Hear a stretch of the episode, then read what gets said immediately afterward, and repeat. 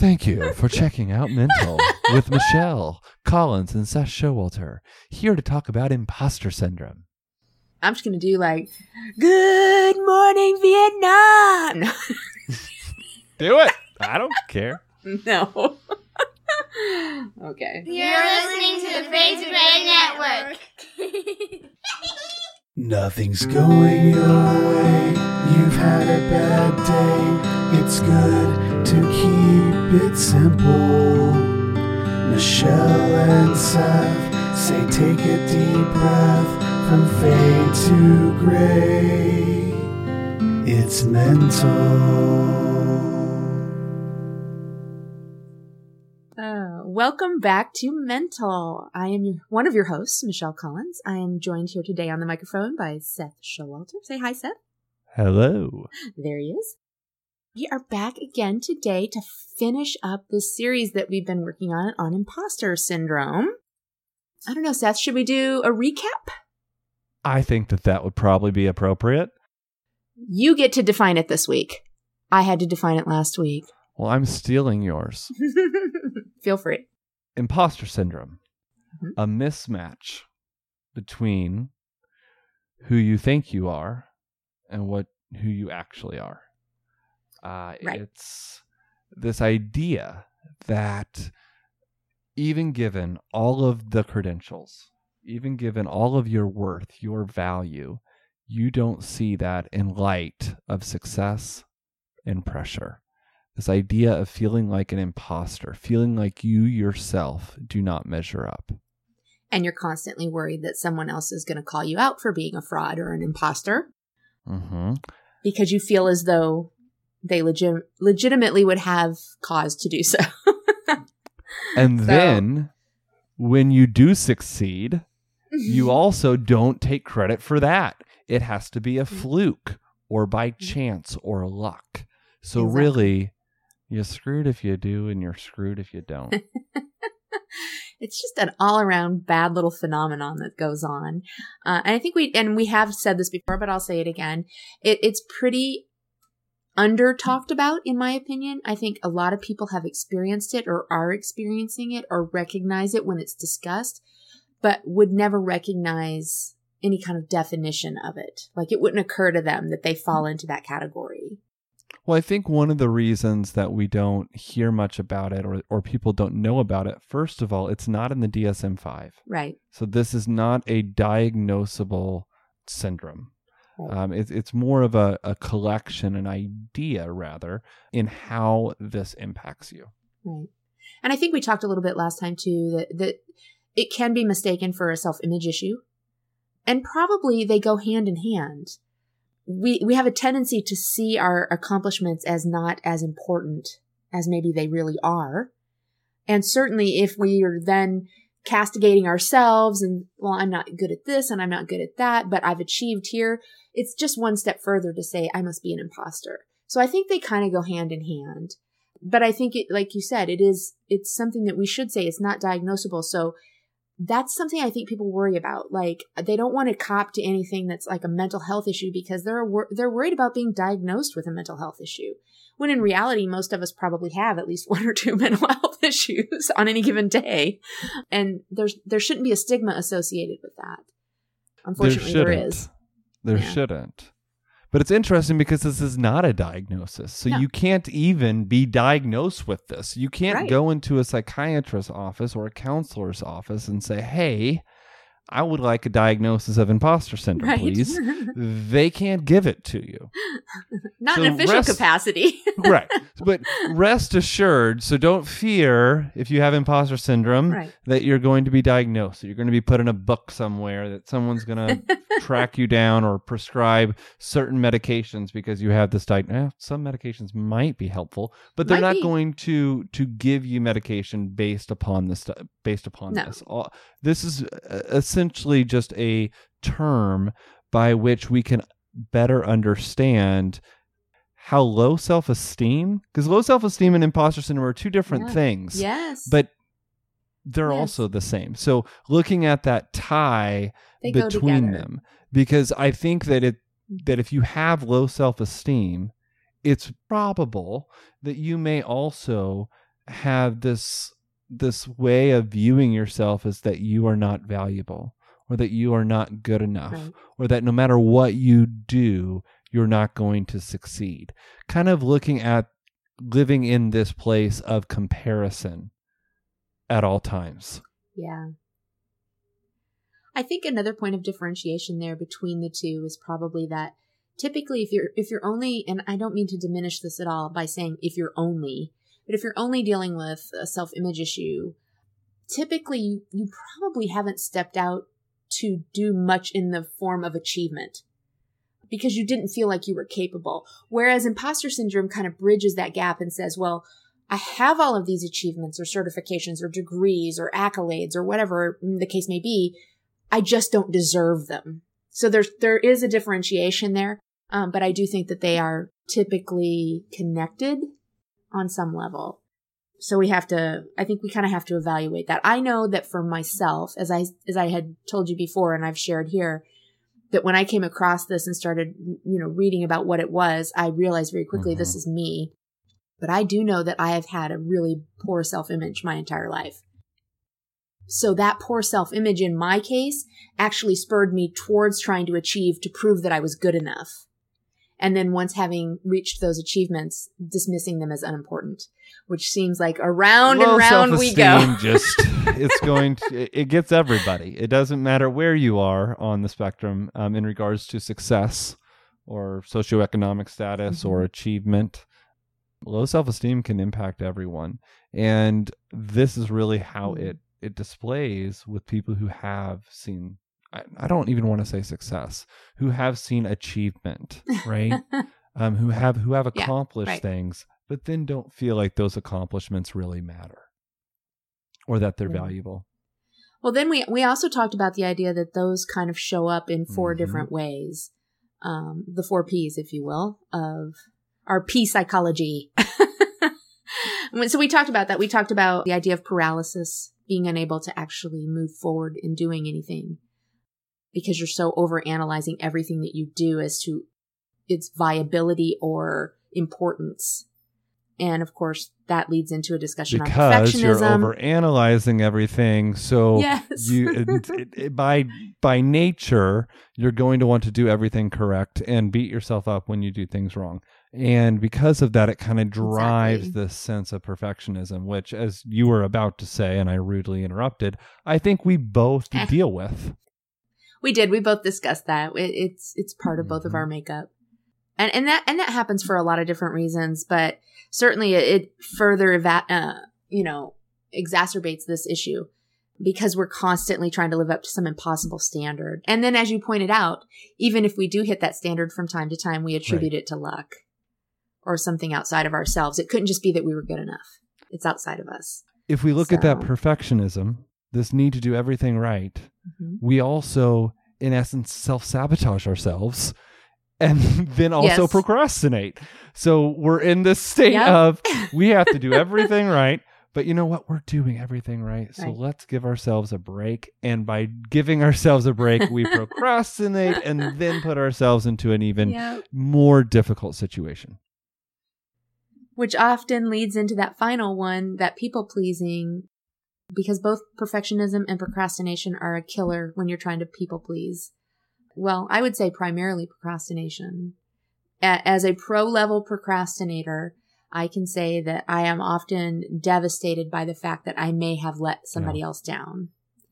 And, and so I struggle with that part of the process, even though it's not something I'm actually able to control sometimes. We talked about that, the idea that I, I know I'm procrastinating and I can't make myself Mhm. stop. But then I'm constantly worried on the other side of what people are going to think. Those people that are waiting on me for something or counting on me for something, what are they going to think about me? They're going to realize, oh no, I didn't know what I was talking about or I'm not good at what I said I was good at. And so you further feed that idea of being the fraud. You're going to be found out um, somehow. Somehow. They're going to figure out. yeah, you- eventually. you, are not who they thought that you were and and again Right. coming back to comparison for me personally that's at a that's at the root of a lot of my mental health struggles to be hmm just Mhm. flat out honest.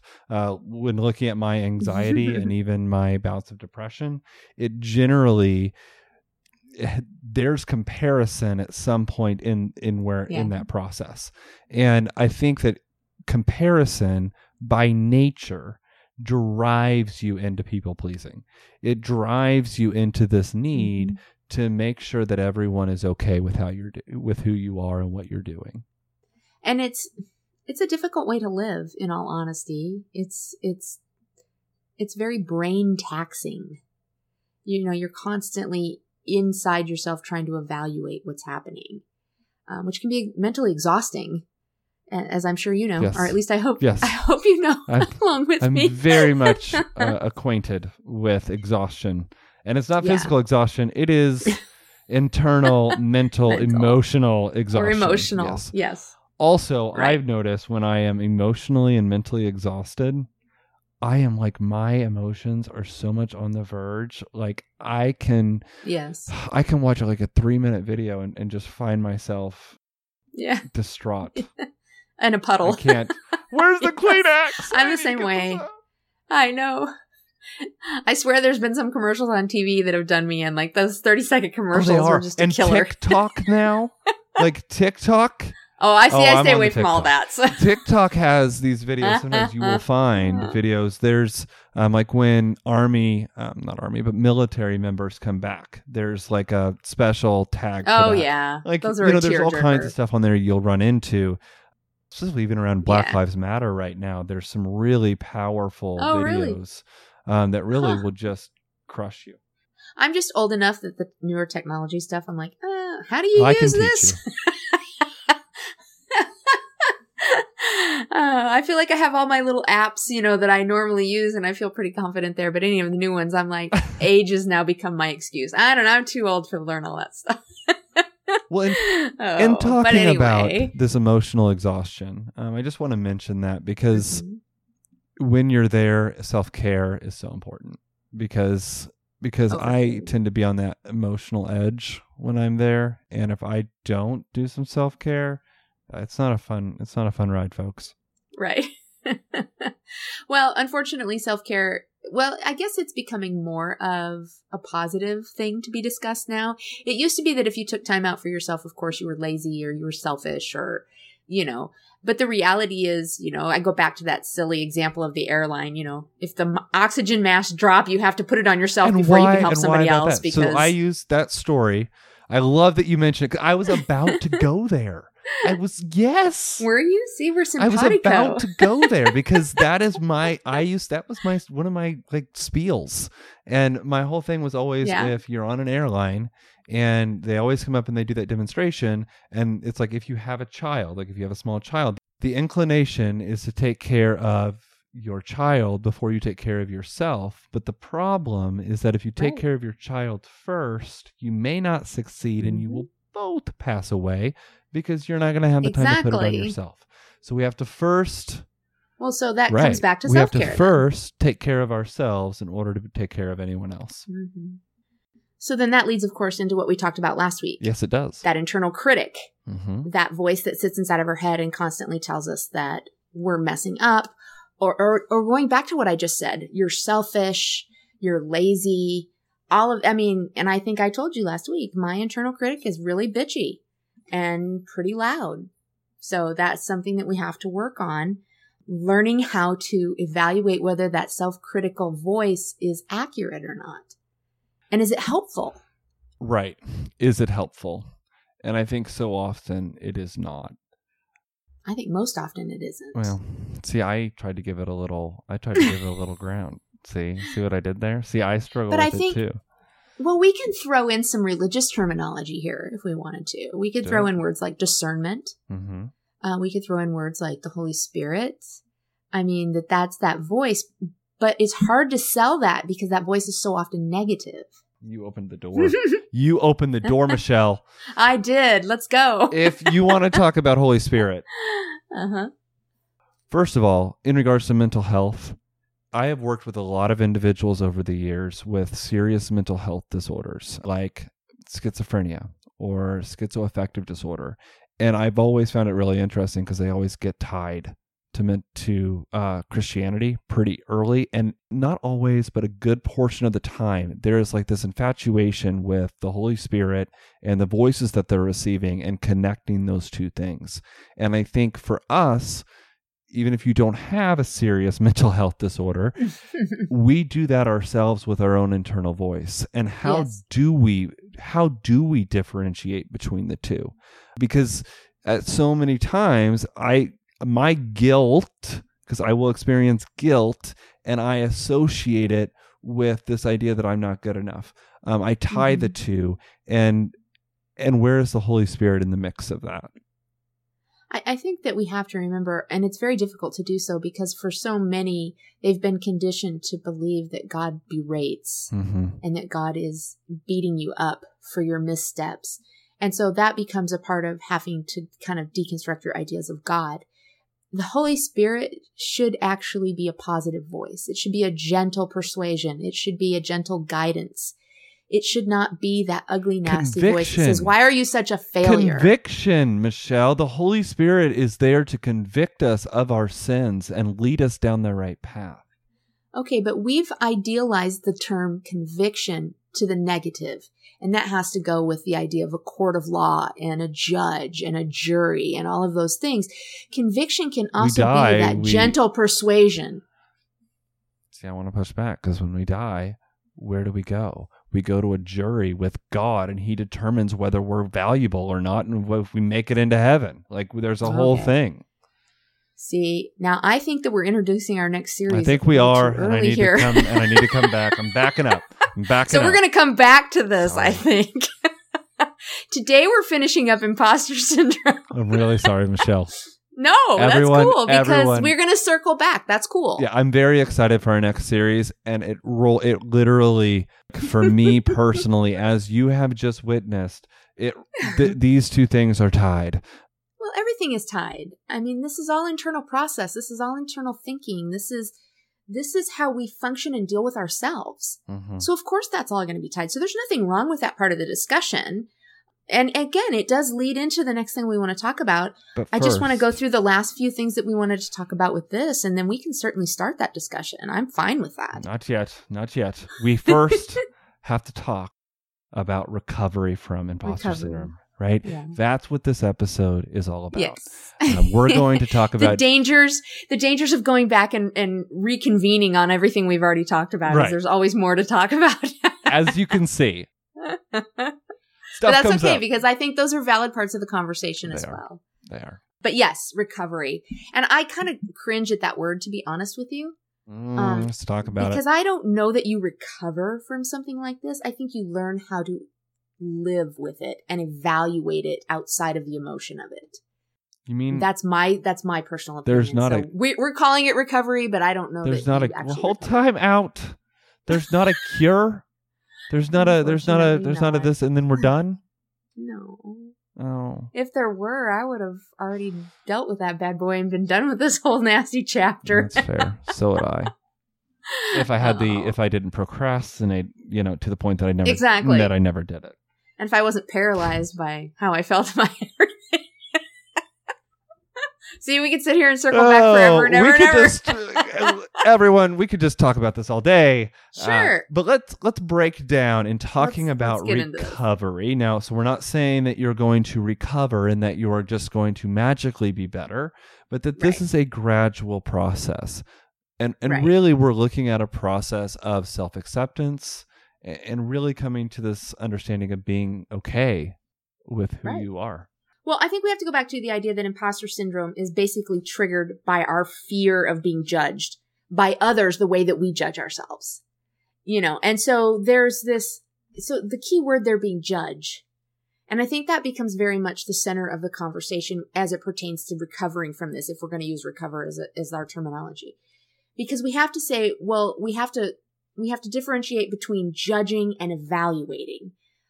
Judging, of course, is emotionally charged it again it brings up the ideas of a courtroom and a judge and a jury and some kind of conviction and some kind of Conviction wrongdoing key yes key there. I mean And in so- judge, yeah. yeah all of those things but now here's something that i heard one time and this just popped into my head but Why is it that we automatically correlate the word judgment with something negative?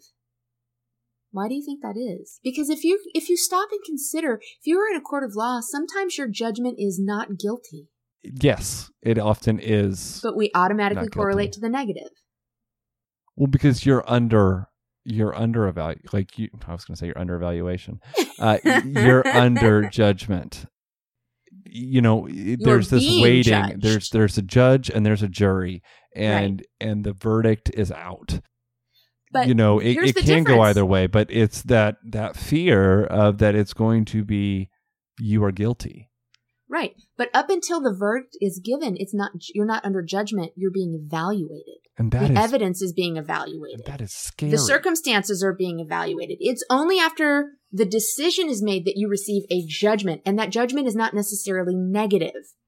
But as it pertains to this conversation, typically we are judging ourselves to the negative, almost always. And as you said, a lot of that times that's a, it's goes along with being compared to something. right.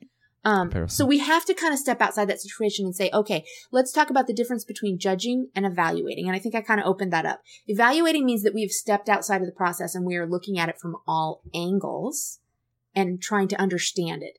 Judging means that we're coming to a conclusion. And you and I have had this discussion before because it also seems to correlate with the conversation on shame versus guilt. And of course, Brene Brown is very big on discussing the differences between shame and guilt. So tell me what you what the differences are based on your understanding. Guilt says I have done something wrong. Right. Shame says I myself am wrong. Right. And that kind of comes back to the difference between judging and evaluation. Evaluation is about looking at behavior. Judging is about identity. It, it creates an I am statement, just like shame does.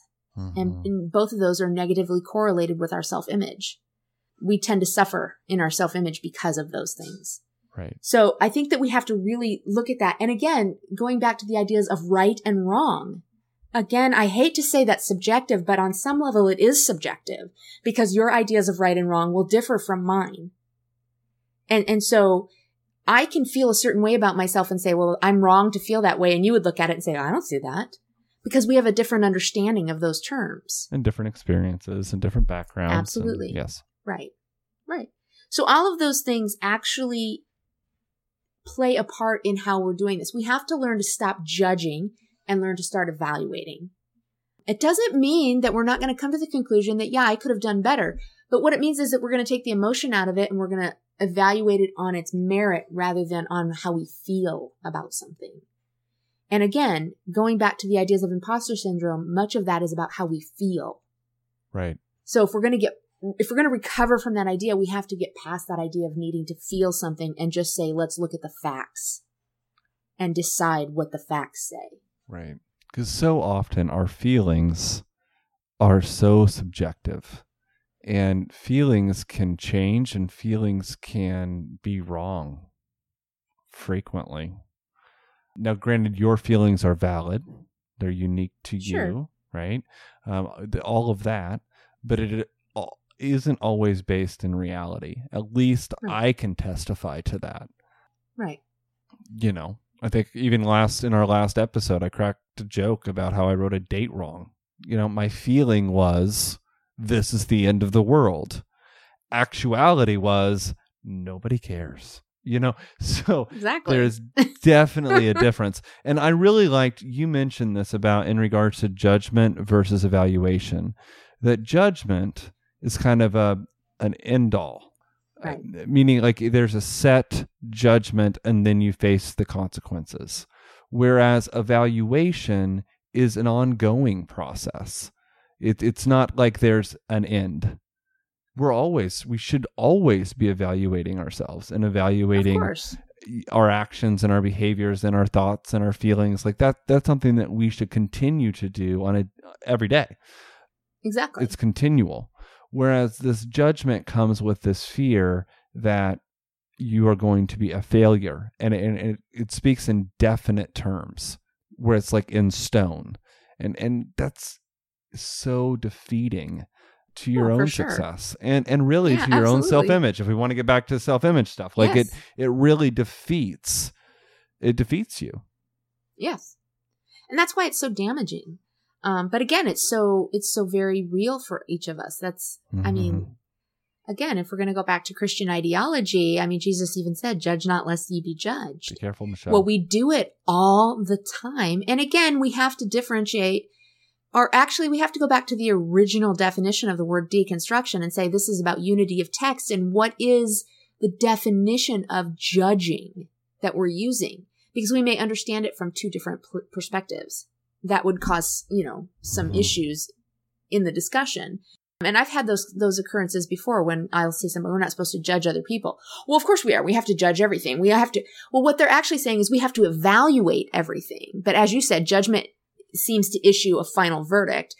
So they're saying they're using the word judge from a perspective of evaluating, and I'm using judge from a verdict standpoint. A way of saying it. We're not speaking on the same level, Mhm. but we're talking around the same idea, right so to speak. but it So it means it's, it's a valid conversation. very different things Yes, it does. internally So, but that is so. If we're going to recover, and again, using that term loosely, if we're going to recover from imposter syndrome, we have to we have to step back from the judgment aspect and start evaluating. Um, and so that means a lot more observing rather than coming to an, a, con- a conclusion. We have to take some time and see what the perspective is, what the circumstances are, and where we fit into that, so that we can so we can come to a good conclusion as opposed to a snap judgment you know which of course we're always on the negative end of right and i that's where i'm headed so Yeah. that's where there is a sense being hard on myself like i there's it's almost like an addiction to where i'm i'm so used to doing it. In fact doing the opposite for example using like self affirmations or talking positively about myself feels so uncomfortable and feels wrong. And, and pa- it feels inauthentic. Yes. And part of that is because I have been running a negative tape for so many years uh, Mm-hmm. Yeah. to where it's so ingrained, fighting against that can be so difficult. And that's why I really think looking at the definitions of judgment versus evaluation are so important because I don't even think Mhm. that crosses our minds because we're so No, used to judging ourselves. We're so used to Mhm. being hard on ourselves that it comes second nature. And so part of what this series is about and what Michelle and I really are encouraging is to start fighting against that. To start fighting that internal critic. I, because it's not our best friend. No, it is it just isn't. It may be the most it may be the most constant voice associated with us but it's not necessarily your best friend. It more often than not does damage to you personally causes self-doubt most often and leads you down a road that you can never win. Hmm and uh, we all have too much to do. We have aspirations. We have goals why are we allowing ourselves to be in the way there's plenty of other things that are probably going to be challenges to us along the way it shouldn't ourselves we ourselves should not be our biggest stumbling block but yet we are And there's some satis- and there's some satisfaction in it. I I know that doesn't sound right, but for me there is. Like I am so used to that feeling, it's comfortable. Right. Well, and again, you know, I I used I don't know if I've used this example here. It's one I've used quite a few times in my life. If if you are somebody who is made sick by dairy, but every day of your life you've been given a chocolate shake. Mhm. You've gotten very conditioned to drinking a chocolate shake every day. Now it's not good for you. It makes you feel bad. Uh, it can make you ill, but you have one every day, so it's comfortable. But suddenly one day somebody takes away the chocolate shake. Now your body feels better, but your mind is in disarray because it's lost the thing that it recognizes as comfortable and you don't know what to do with yourself. Well, that's, this is akin to that. You are taking away something that has become very habitual to you and comfortable, and you're having to rearrange how you function around that loss. And you're right. It's, it's very devastating for a while. It's something you really have to work at. It's hard work, but it's beneficial. It's better for you. And so we have to set aside those feelings of comfort for a little while. Look, the reality is for this entire time, if you've been listening to those negative voices, you may say you're comfortable, but you haven't lived in comfort. It's been constantly a chafing sensation. Now you have to just be used to being uncomfortable for a different reason that's going to end up being a positive. Right. You know, so we have to work through those things. And I can see you right now getting ready to argue with that. So I can see your face. I, I know what's happening. I just don't like it because I because I'm guilty, ladies and gentlemen. I'm guilty, and I I'm guilty of having imposter syndrome. I'm guilty of being comfortable with the voices, and sometimes it mm-hmm. feels so much easier to just give in and it's so comfortable and it's but the issue is that it's stagnant so yes. i'm comfortable i'm comfortable. I, I i can be hard on myself. I can allow others to be hard on myself. I can listen to compliments and be able to pick out actual criticisms in the compliments. And i find comfort in that because i'm so Hmm. used to it. And making those steps making what michelle's talking about here where we start challenging it it takes work. And quite Yeah. frankly i'm emotionally exhausted at, at times so yes. knowing Well, that's what I mean, though. This is a process. It's something you have to. Recovery is not a pretty thing, and and I think I said this to you earlier. Uh, recovery or success isn't in a, it, it isn't in a straight line. This is going to be a messy little process, a messy journey, because nothing that has had such a big effect on you in changing that can be anything other than messy. It's just not possible. And again, so you're you're talking about almost being addicted to negativity. Well, just like with any addiction, there's a, a period of withdrawal. There's a period of readjustment. There's all of these things that go along with that, with that idea of getting better or recovering from that addiction.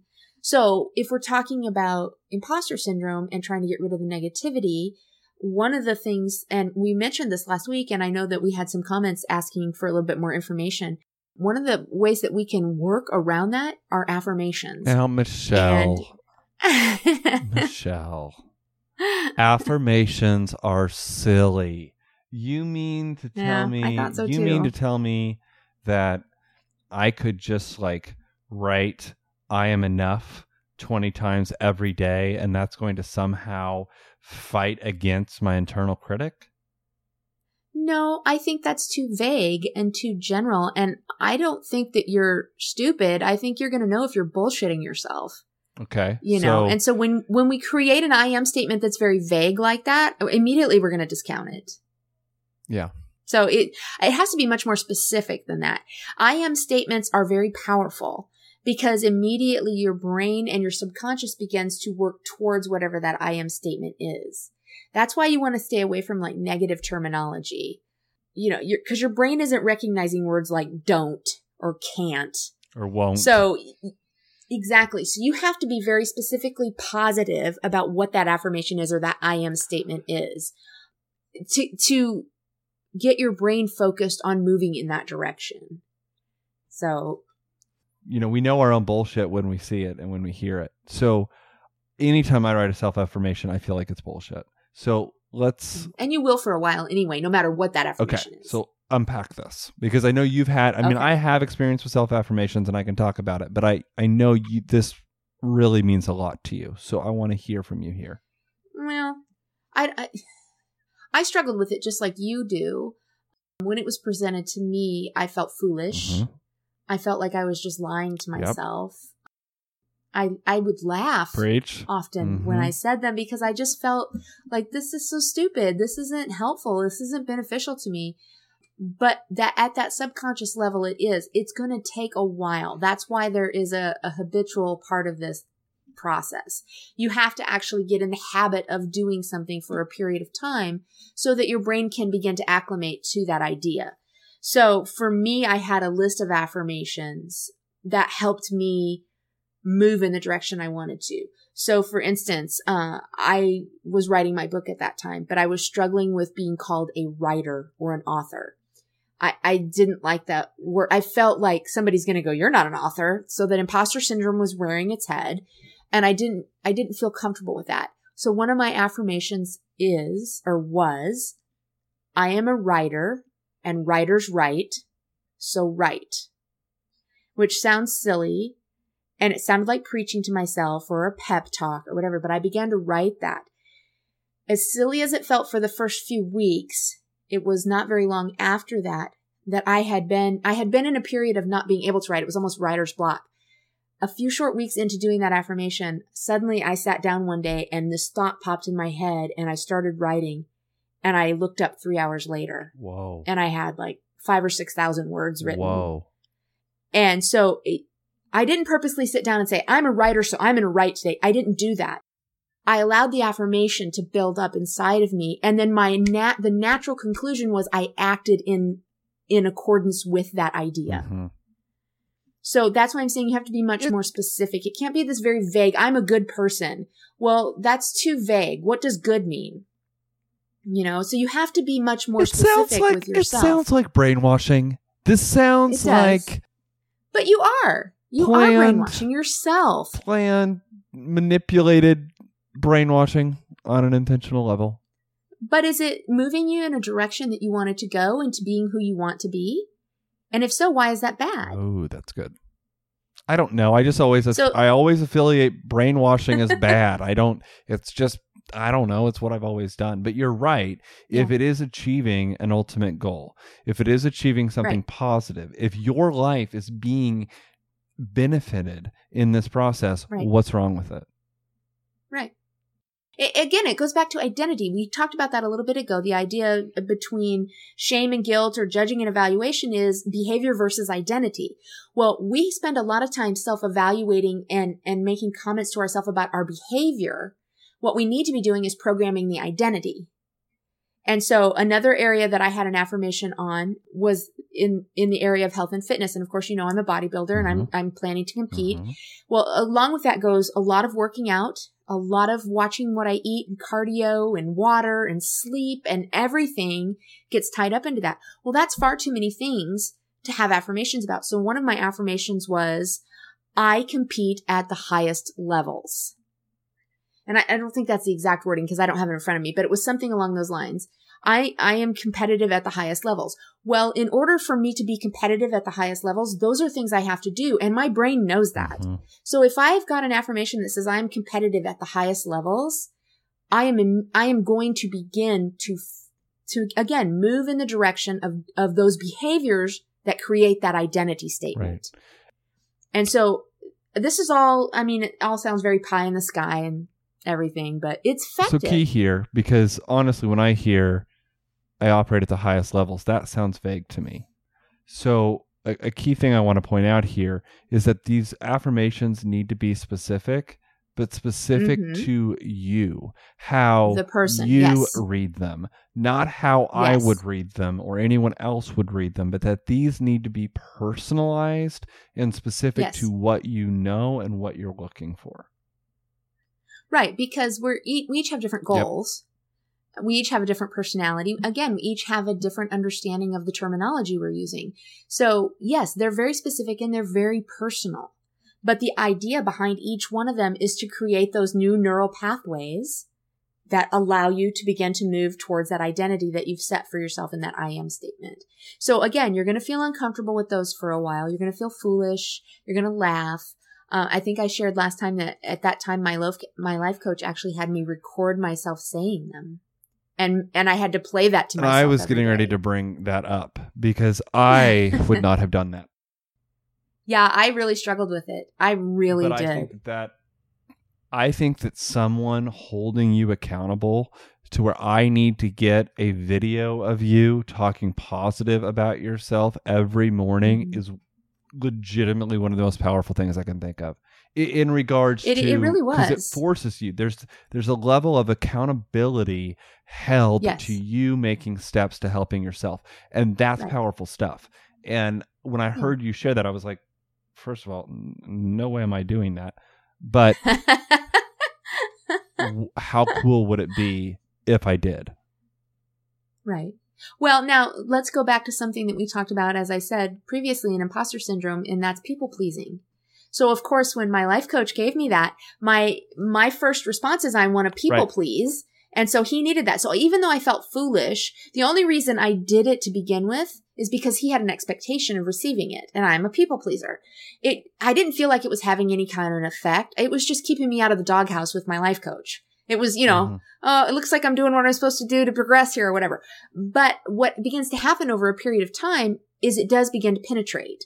It does begin to actually work into your subconscious. And before you know it, it's not just doing it to people please. It's not just doing it because there's an expectation, but it's literally having a positive effect on your, on your own mind and your own, in your, your thoughts and those little voices inside of your head Mhm. And actually and I, I don't have a life coach right now i have an actual uh competition coach but that's one of the things that she talks with me about my in my check-ins we go through all the physical stuff but then her last question is always how are you in the mirror Mm. because that's been a very big problem for me over the years and i can honestly say within the last few weeks me and that mirror are getting along pretty good most of the Well, time pretty happy with what i see I mean, I've seen your Facebook pictures. I mean, I I would be too. Oh, no, I will pick.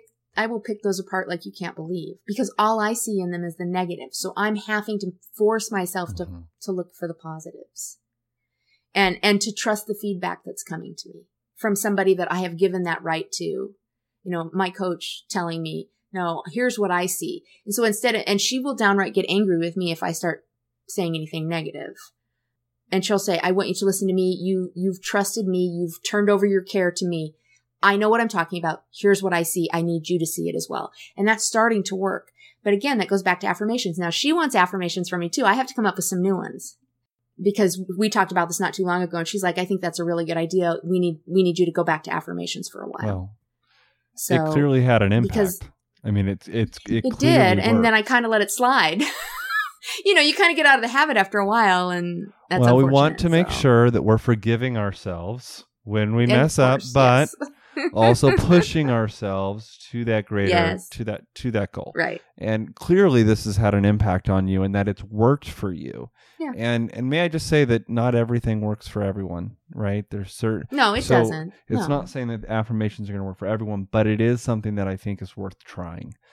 Especially Yeah. as we look at what this impact can actually be. I, I think, and, and there's different, you know, there's different practices you can do. As I, I mentioned, we did the videoing. You may not be comfortable doing that. You know, maybe that's something you need to step into to learn to be comfortable, or maybe it's just not something for you. Um, but you can write them so many times a day. And actually, for a period of time, my life coach had me writing them three times each with my left hand and my right Oh hand wow. because it forces your brain to Mhm, function differently mhm. and it forces you to concentrate. And then he would have me deep breathe in and say the affirmation to myself and then breathe out. And I would have to do that. And I thought that was silly too, but I actually found that it brought a sense of calm. So these are just different strategies that you can use around the ideas of affirmation to help work on that whole idea of imposter syndrome, to get out of that mindset. To stop um, judging yourself and Yeah. actually recognize and take value of the things that you have that you are and that you have achieved. And I think one of the other things that you can do, and I think that this has been something that's been a known thing for a long time for a lot of people. I mean, I, the Bible even tells us this to be thankful for all things. gratitude. So gratitude is a huge thing. So when you, when that negative voice sits on your shoulder and starts telling you what an imposter you are, rather than trying to argue with it, find that positive thing and, and be thankful for it. Express gratitude out loud for it. And, and so shift the focus, shift the, uh, the idea of, of that condemnation that's ringing in your ear, shift it. Because what you're saying is, okay, I recognize that, but I'm going to be thankful for this instead. So you're not, you're not you're not shutting it down and not giving it a voice, but you are jumping to something that you can be grateful for. So, uh, gratitude and then forgiveness. And I think you had mentioned that earlier, the idea that we have to forgive ourselves. We have to be merciful to ourselves, which is difficult. So one of the first ways that you start learning how to give yourself a little grace and mercy is to offer it to other people so you get in the habit. So finding that forgiveness for somebody else creates a habit that then you are able work. to give to yourself. That's I know. But that's what recovery I is about. It's about work. Jesus said, "Forgive your brother seventy times seven or something like that." Yeah. So He didn't know my brother, Yeah, but, you know. exactly. Doesn't know mine either. But in forgiveness and gratitude, I think are so key in all of this Yes. because in life in Right. general. I mean, I think that um, even having gratitude practices is something positive to do, Mhm. regardless of imposter syndrome. Recognizing your, how you got to where you are, um, looking Yeah. and, and showing thankfulness for the people that have helped you along this journey. Because yes, you are comparing Right. yourself, and yes, you are procrastinating while, while also trying to be perfect and please everyone. But like, give yourself some grace. You know, learn to to forgive yourself and really put in place a sense of thankfulness for the people that have come along the way.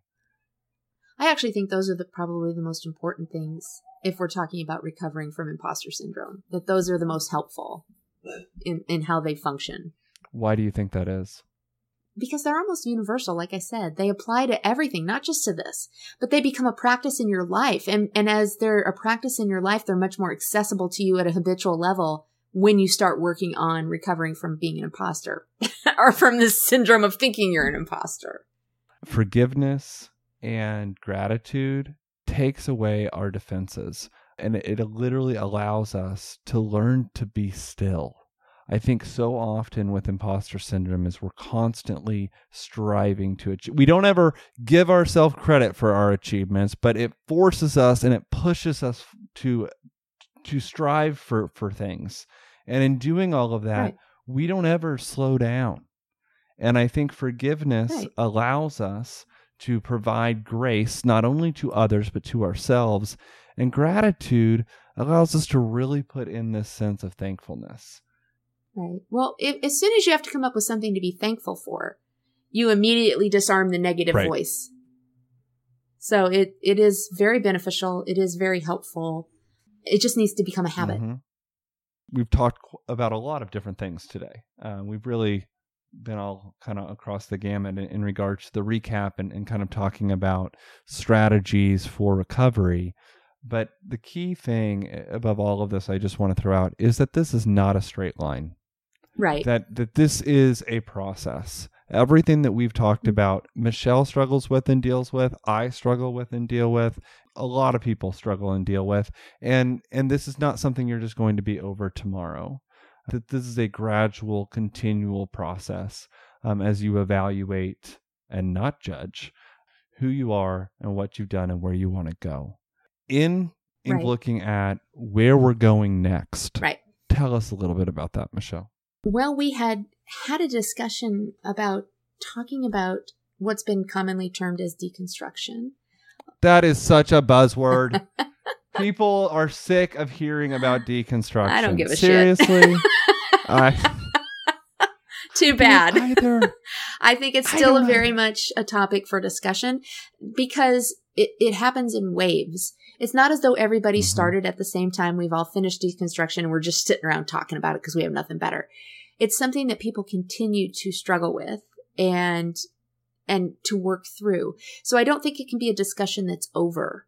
I think it we have to look at it from different perspectives possibly, but certainly it's not it's not just done for at this point.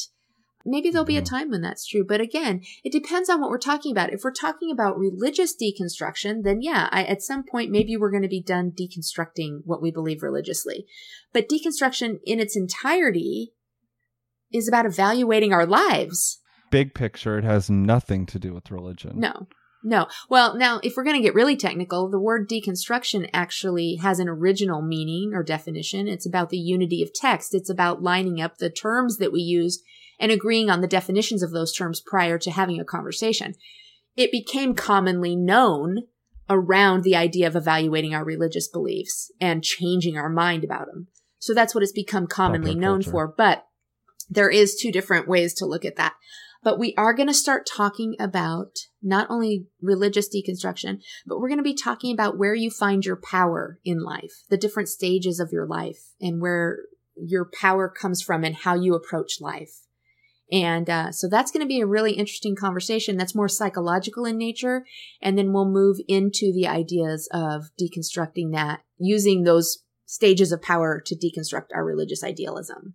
So I am very Yeah. excited. I will just note though that Michelle keeps having me buy more books. so I bought a book, I read it, I was ready, and then we're like, you know what? We're gonna put that at this next series. So I'm reading currently the the series for September. but I should get the book for August here, uh, hopefully on Saturday. Well, so I'm very you know I'm a book person. You know that I have a podcast all of its own that deals around specifically Called about book, Bookish. Yeah, books. Yeah, bookish. The canon continues, and that's specifically about books. So I'm always about reading the next thing, and not to brag, but I read anywhere from 150 to 200 books a year. So it's it's a big part of my life. It's not a big deal to you, but it is a big deal to me. But I am thrilled about this, and I am so excited Okay, for good. what's coming next. All right. Well, I'm looking forward to it.